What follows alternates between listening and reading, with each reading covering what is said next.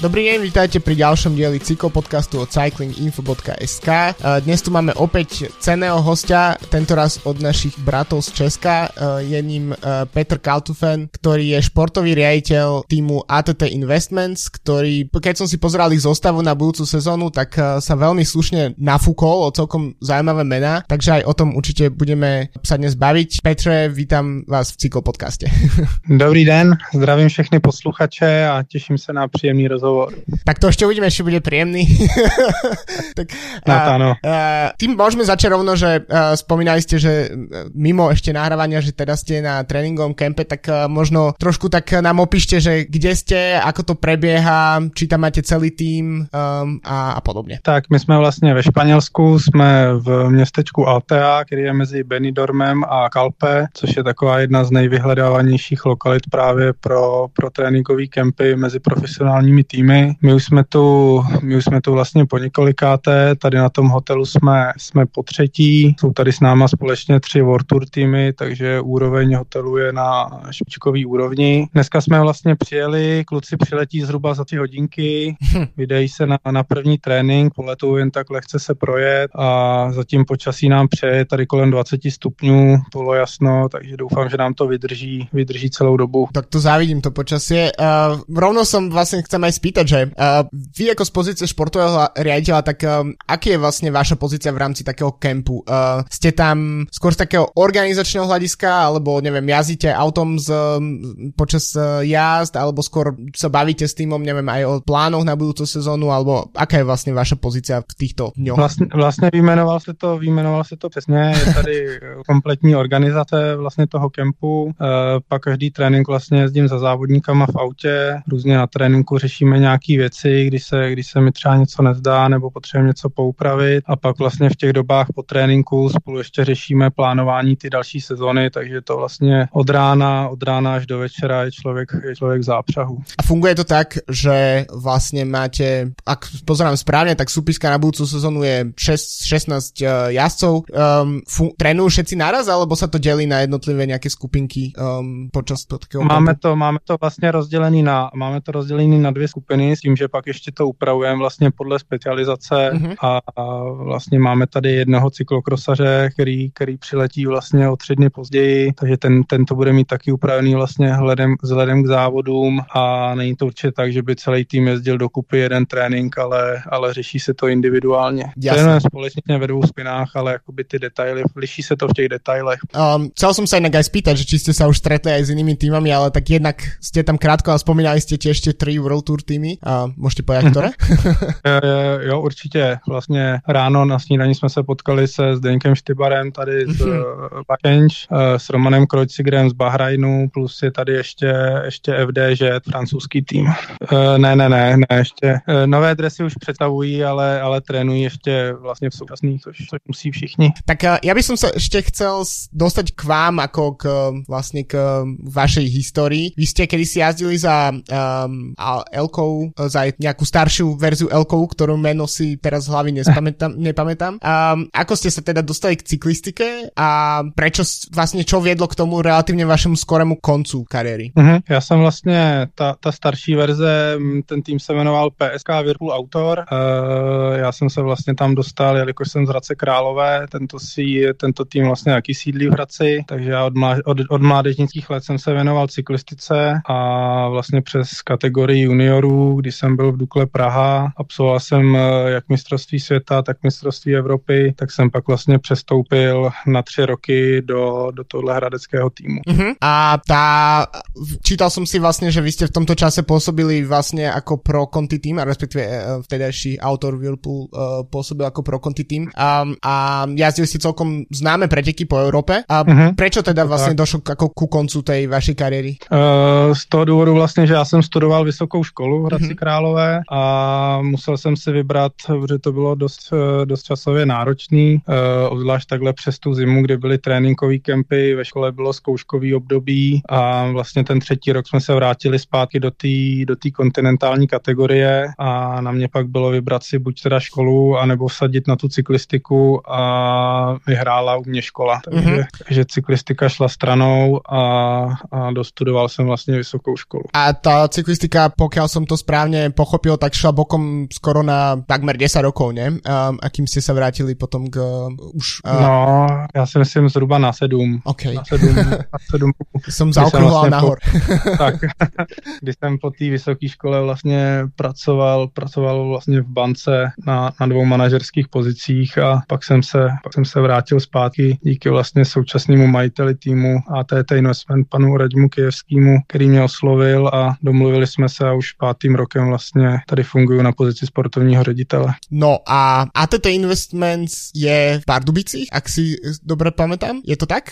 Přesně tak, přesně tak. A nie je tam nějaká taká konkurencia mezi vlastně Hradcem a Pardubicami, jsou poměrně blízké města k sebe, ne?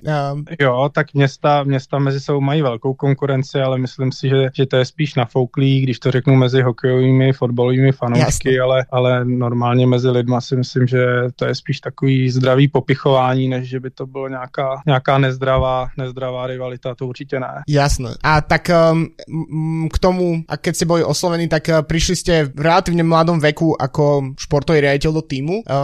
Predtým ste samozrejme pôsobili aktívne ako jazdec, ale potom ste robili v banke, tak čo vlastne ste sa museli kvázi všetko naučiť, aby ste mohli vstúpiť do tej pozície, že idem teraz pracovať akože aktívne, profesionálne pre cyklistický tým?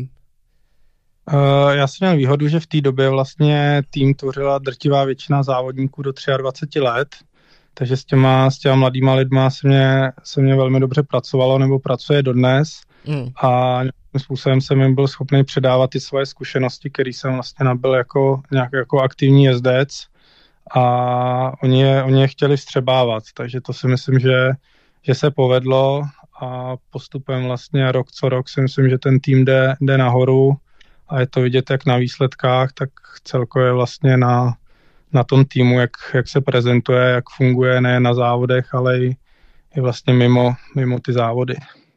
Na sekundu si dáme pauzu od rozhovoru s Petrom Kaltofenom a povenujeme sa dnes trošku nášmu kávovému sponzorovi kofein.sk, slovenskej pražiarni kávy, s ktorými už dlhodobo robíme a tí, čo počúvate podcast pravidelne, tak každý týždeň hovoríme o niečom z aktuálnej ponuky kofeínu. Tento týždeň idem spomenúť kávy, o ktorých sme už hovorili. Je to Rwanda Gihanga. Zaujímavosťou Rwanda Gihanga kávy je, že je predávaná iba v sete, teda vo verzii Natural a vo verzii Washed. Zaujímavý je tiež príbeh, ktorý sme už pomínali v podcaste. Kúpou tejto kávy sa vlastne podporujú ženské farmárky v Rwande, čo je krajina, ktorá aj dekady po genocide, ktorá sa tam odohrala v polovici 90. rokov, tak sa vysporiadáva s touto tragédiou a vlastne nákup tejto kávy podporuje priamo tieto farmárky. No a čo sa týka toho Natural a Washed, tak Natural je vlastne verzia, kedy sú tie kávovníkové čerešne spracované suchou metodou a následne sa sušia na takzvaných a pri Washed verzii tak sú tie čerešne spracované mokrou metodou, tak ako napovedá názov, keď sa dvakrát premijú a následne sa potom sušia. Takže to je vlastne ten rozdiel a rozdiel však je aj hlavne v chuti a pri Natural je to skôr taká chuť sušeného ovocia a podobne a pri Washed tak zase je to skôr taká sládka chuť tropického ovocia, ako sa píše na kofein.sk. Takže odporúčam aj tieto kávy z ponuky Kofein.sk, COFFEEIN.sk a ďakujeme nášmu kávovému sponzorovi, že nás poháňa takto už viac ako polku sezóny. My sme inak rovesníci, obidva sme ročník 89, tak moja predstava športových riaditeľov, samozrejme, keďže ja som nikdy nejazdil aktívne, ale som ten, čo sedí pri obrazovke a sleduje cyklistiku, tak sú takí tí starší páni z Francúzska a Belgicka. Rozumiem. Nemali ste niekedy kvázi s tými mladými jazdcami problém, že neviem, napríklad tá autorita nebola dostatočná, alebo nebrali vás vážne, alebo niečo v tom štýle? To musím říct, že naštěstí tohle se nestalo, že s těma klukama jsme se vždycky dokázali domluvit a nějak dokázali vlastně pochopit to, co po nich chci a nemuselo to dojít, že bych na ně byl vyložen nějak extra ostrej, ale nějakým způsobem to takhle fungovalo, když to řeknu, většinou po té přátelské stránce. Jasné. Tak ono zase je to výhoda, že možno nemajú tí jazdci potom pocit, že ste nejak generačne im totálne vzdialený strany a rozumiete viac im nejakým problémom. Tak poďme ešte k tomu, predtým, ak sa dostaneme k budúcemu roku, tak poďme ešte k tomu minulému, alebo aktuálnemu, keďže nahrávame ešte začiatkom decembra. Ako hodnotíte teda tú aktuálnu sezónu, ako to dopadlo z vášho pohľadu a či už výsledkovo, alebo celkovo možno aj pocitovo, kam sa ten tým hýbe? Já to říkám vlastně, tohle je to hodnocení, každý rok se naštěstí opakuju, protože vždycky, jak jsem říkal, ten tým se posunuje vždycky o trošku výš, takže i letos vlastně musím hodnotit tu sezónu jako nejúspěšnější, naštěstí. Už výsledkově vlastně dosáhli jsme necelých vlastně 20 UCI pódiových umístění, což se nám doposud vlastně nikdy nepodařilo. To je jedna věc, ta prezentace na těch závodech, kde vlastně do každého závodu jsme šli s nějakým způsobem jakoby cílem uspět, že to nebylo se někde účastnit, ale vyloženě ať už dílčí úspěch nebo celkový úspěch a až na pár výjimek se nám to podařilo a v poslední řadě ještě to vlastně dokládá, že dva naši závodníci se dokázali posunout vlastně do té vyšší kategorie pro týmu, což je i jeden z cílů a vizí tady toho týmu vlastně vychovávat a pomáhat těm mladým závodníkům růst do té nejvyššího patra cyklistiky. K tomu jsem se těž chcel dostat, lebo vlastně už niekoľko rokov máme pravidelne rozhovory s Vojtom Žepou, odkedy prestúpil vlastne od vás do Španielska. Tento rok odišiel Tomáš Barta tiež do Španielska, do Cajarural. Je to, sami ste to teda načrtli, ale vidíte sa teda skôr ako taký, že development team pre vychovanie jazdcov, alebo je to tak ako kompromis medzi výsledkami a staršími jazdcami a potom výchovou tých najmladších? Ja bych to asi odnotil, že teďka tu následující sezónu už to bude asi nějakým způsobem kompromis, že na ty závody vlastně, který máme v plánu, tak už nejde jezdit jenom s mladýma lidma, aby tam dokazovali ty výsledky. Zároveň furt chceme podporovat ty mladý kluky, aby prostě mohli růst a nejenom ty mladý, samozřejmě i ty starší. Tomáš Barta od nás vlastně odešel už mimo kategorii U23 a Mika Heming, ten ještě 23kář byl, ale není to tak, že bychom jako podporovali jenom ty mladí, ale samozřejmě budeme rádi, když i ty starší kluci se jim podaří získat to angažmá v těch vyšších patrech. Pekne mi prostě nahrávate na tie otázky, takže spomínali ste preteky, ktoré máte nejakým spôsobom v pláne na 2023, tak máte už niečo potvrdené, niečo zaujímavé, čím by sa už môžete pochváliť? Určitě máme už potvrdený vlastně 4 závody první kategorie a ještě určitě jednáme minimálně o 2-3 dalších startech, které by z největší pravděpodobností měly taky dopadnout. A můžete povedať, tie, čo sú potvrdené? Ty potvrzené Tour of Estonia, díky tomu vlastně, že máme i 2 Estonce, ale i loni vlastně jsme tam závodili, Tomáš Barta tam byl 3. v etapě a potom Sibiu Cycling Tour například. A môžeme sa tým pádom dostať k tým prestupom. Máte 2 Estoncov, jedným z nich, ktorý prichádza, je Mihkel Räim, ktorý je, ja som bol veľmi osobne prekvapený, lebo ja nikdy, to nie je jazdec, ktorý sa nikdy nepresadil kvázi na tom najvyššom leveli, ale v takej tej stredo-východoeurópskej cyklistike je to veľké meno. Tiež má veľmi zaujímavý Twitter, odporúčam sledovať, veľmi sa mi páči, ako komentuje preteky a podobne. Tak ako došlo vlastne k spolupráci s Mihkelom Räimom a čo si od nej slúbujete? Lebo predpokladám, že to nie je cieľom s ním vyhrávať preteky Českého poháru, ale skúsiť práve na tých pretekoch, ktoré ste spomínali. Presne tak, ako Mihkel je veľmi rýchlej závodník, má za sebou World Tour, má za sebou angažmá ve World Tour týmu a věřím vlastně, že po tom loňském roce, kde mu to španělský angažmá úplně nesedlo, ho tady dokážem nastartovat a vyhrát s ním několik závodů. Ideálně ty vyšší kategorie, ty jedničkový kategorie. Ďalší jazdec, ktorý má za sebou Grand Tour, ak si dobre pamätám, tak je Marton Dina z Maďarska, ktorý prichádza tak ten má za sebou Giro, do minulého roku jazdil v Eolo Kometa. Od neho si slúbujete čo? To je zase opačná stránka, to je výborný vrchář, závodník, který by se měl prosazovat vlastně v těch těžkých kopcovitých závodech, a doufáme, že by mohl jít podobnou cestou vlastně jako Matúš Štoček, tím, že on byl velmi talentovaný v mladých vlastně, když byl mladší, pak si myslím, že ten přestup do toho týmu Eolo Kometa ho trošku zastavil, že ta italská cesta mu úplně nesedla, tak jako Matúšovi, a věříme, že teda ten nějakým způsobem návrat na to výsluní nebo na ty nejvyšší příčky se mu povede tady u nás. Jasné. Ďalším zaujímavým menom, tiež inak niekdajší host nášho podcastu a tiež vlastne tak ako Mihkel Räim s minulosťou v Israel Cycling Academy je Daniel Turek. Pre neho to je po rokoch návrat do českého týmu. Tiež predpokladám, že skôr do kopcovitých etap sa chystáte s Danielom, alebo aké máte plány? Přesně tak, Daniel je takový jako výborný univerzál se super výkonností, takže on dokáže pomoct perfektně ve sportu, má super čuch na úniky, zároveň má vysoký standard, takže dokáže přejet ty kopce, takže vlastně do tady těch závodů by měl být jeden z nejzkušenějších. A keď už ste spomínali aj Matúša, myslím si, že nedá mi ako Slovákovi sa teda nespýtať, ako hodnotíte vlastne posledné 2 sezóny s ním? Aké sú s ním plány? Ako vidíte jeho budúcnosť a výkonnosť celkovo?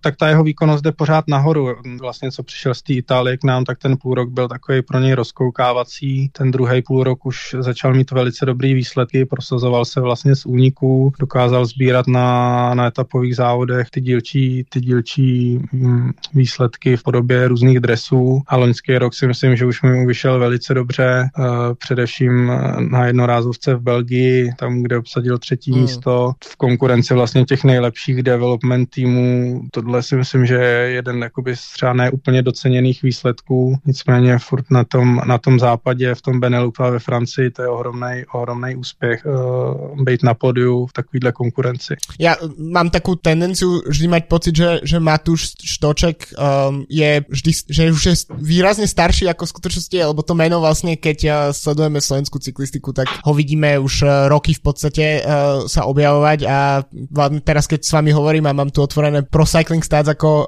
v pozadí, tak ma vlastne prekvapilo, že Matúš nemá ešte ani 24 rokov, takže tam naozaj ten vývoj tam ešte môže ísť dopredu. Inak keď sme pri tom veku, vy vidíte z pohľadu toho, že väčšina vašich jazdcov sú mladí, taký akože zvýšený tlak na ich výkonnosť na základe toho, že čo vidíme v posledných rokoch od Remka Evenepoela a Tadeja Pogačara, ktorá je jazdcov, ktorí neviem, pred 2 dekádami by ich ani nepustili ešte jazdiť Grand Tour, a teraz sú to víťazi Grand Tour, majstri sveta a podobne. Vidíte taký väčší tlak na tých vašich vlastně mladých jazdců?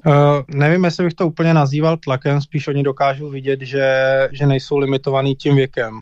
Jo, vlastně jména, která se vzpomínal, tak to jsou extrémy, to jsou jedinci z milionů. Jo, nicméně když to řeknu pro naše závodníky nebo pro závodníky tady na té kontinentální úrovni, pro ně to je motivace a možnost vlastně vidět, že to není jenom o věku, že výsledky přicházejí po 25, ale že i oni se můžou prosadit ve svých 21, 20 letech a nejsou vlastně limitováni ničím podle jenom svojí výkonnosti. A vlastně vy ste ako keby také generácie, ako je napríklad u nás Peter Sagan, alebo ako bol Leopold Koenig u vás.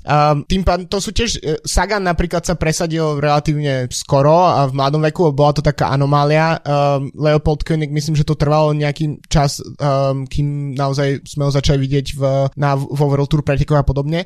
Čím teda, keď z toho pohľadu vás ako bývalého jazda, ktorý relatívne mladý jazdil v Pro Conti týme, a aj keď českom, tak kde vidíte vlastne ten najväčší posun pri tých mladých jazdcoch, že o čo to majú kvázi jednoduchšie? Sú to tie dáta, je to technické vybavenie, je to práca s nimi, možno aj nejaká psychologická príprava? Čo z toho funguje vlastne na tých mladých? Ja si myslím, že to je z části jakoby všechno, že to do sebe jako zapadlo. Určite mají lepší ty tréninkové metody, ať už wattmetry, tadyhle ty věci okolo, co se týče regenerace. Myslím si, že i více dbá už od toho mladého věku třeba na tu stravu, práce s těma mladýma lidma, a pak hlavně ty mladí už vědí, že můžou se prosadit a jsou respektovaní v těch týmech, že to není tak, že přijde mladý a prostě 2-3 roky seš mladý, pojedeš tady na toho, jo, a že už se tam prostě berou jako rovnocenní členy těch týmů a můžou se sami prosadit, když na to mají.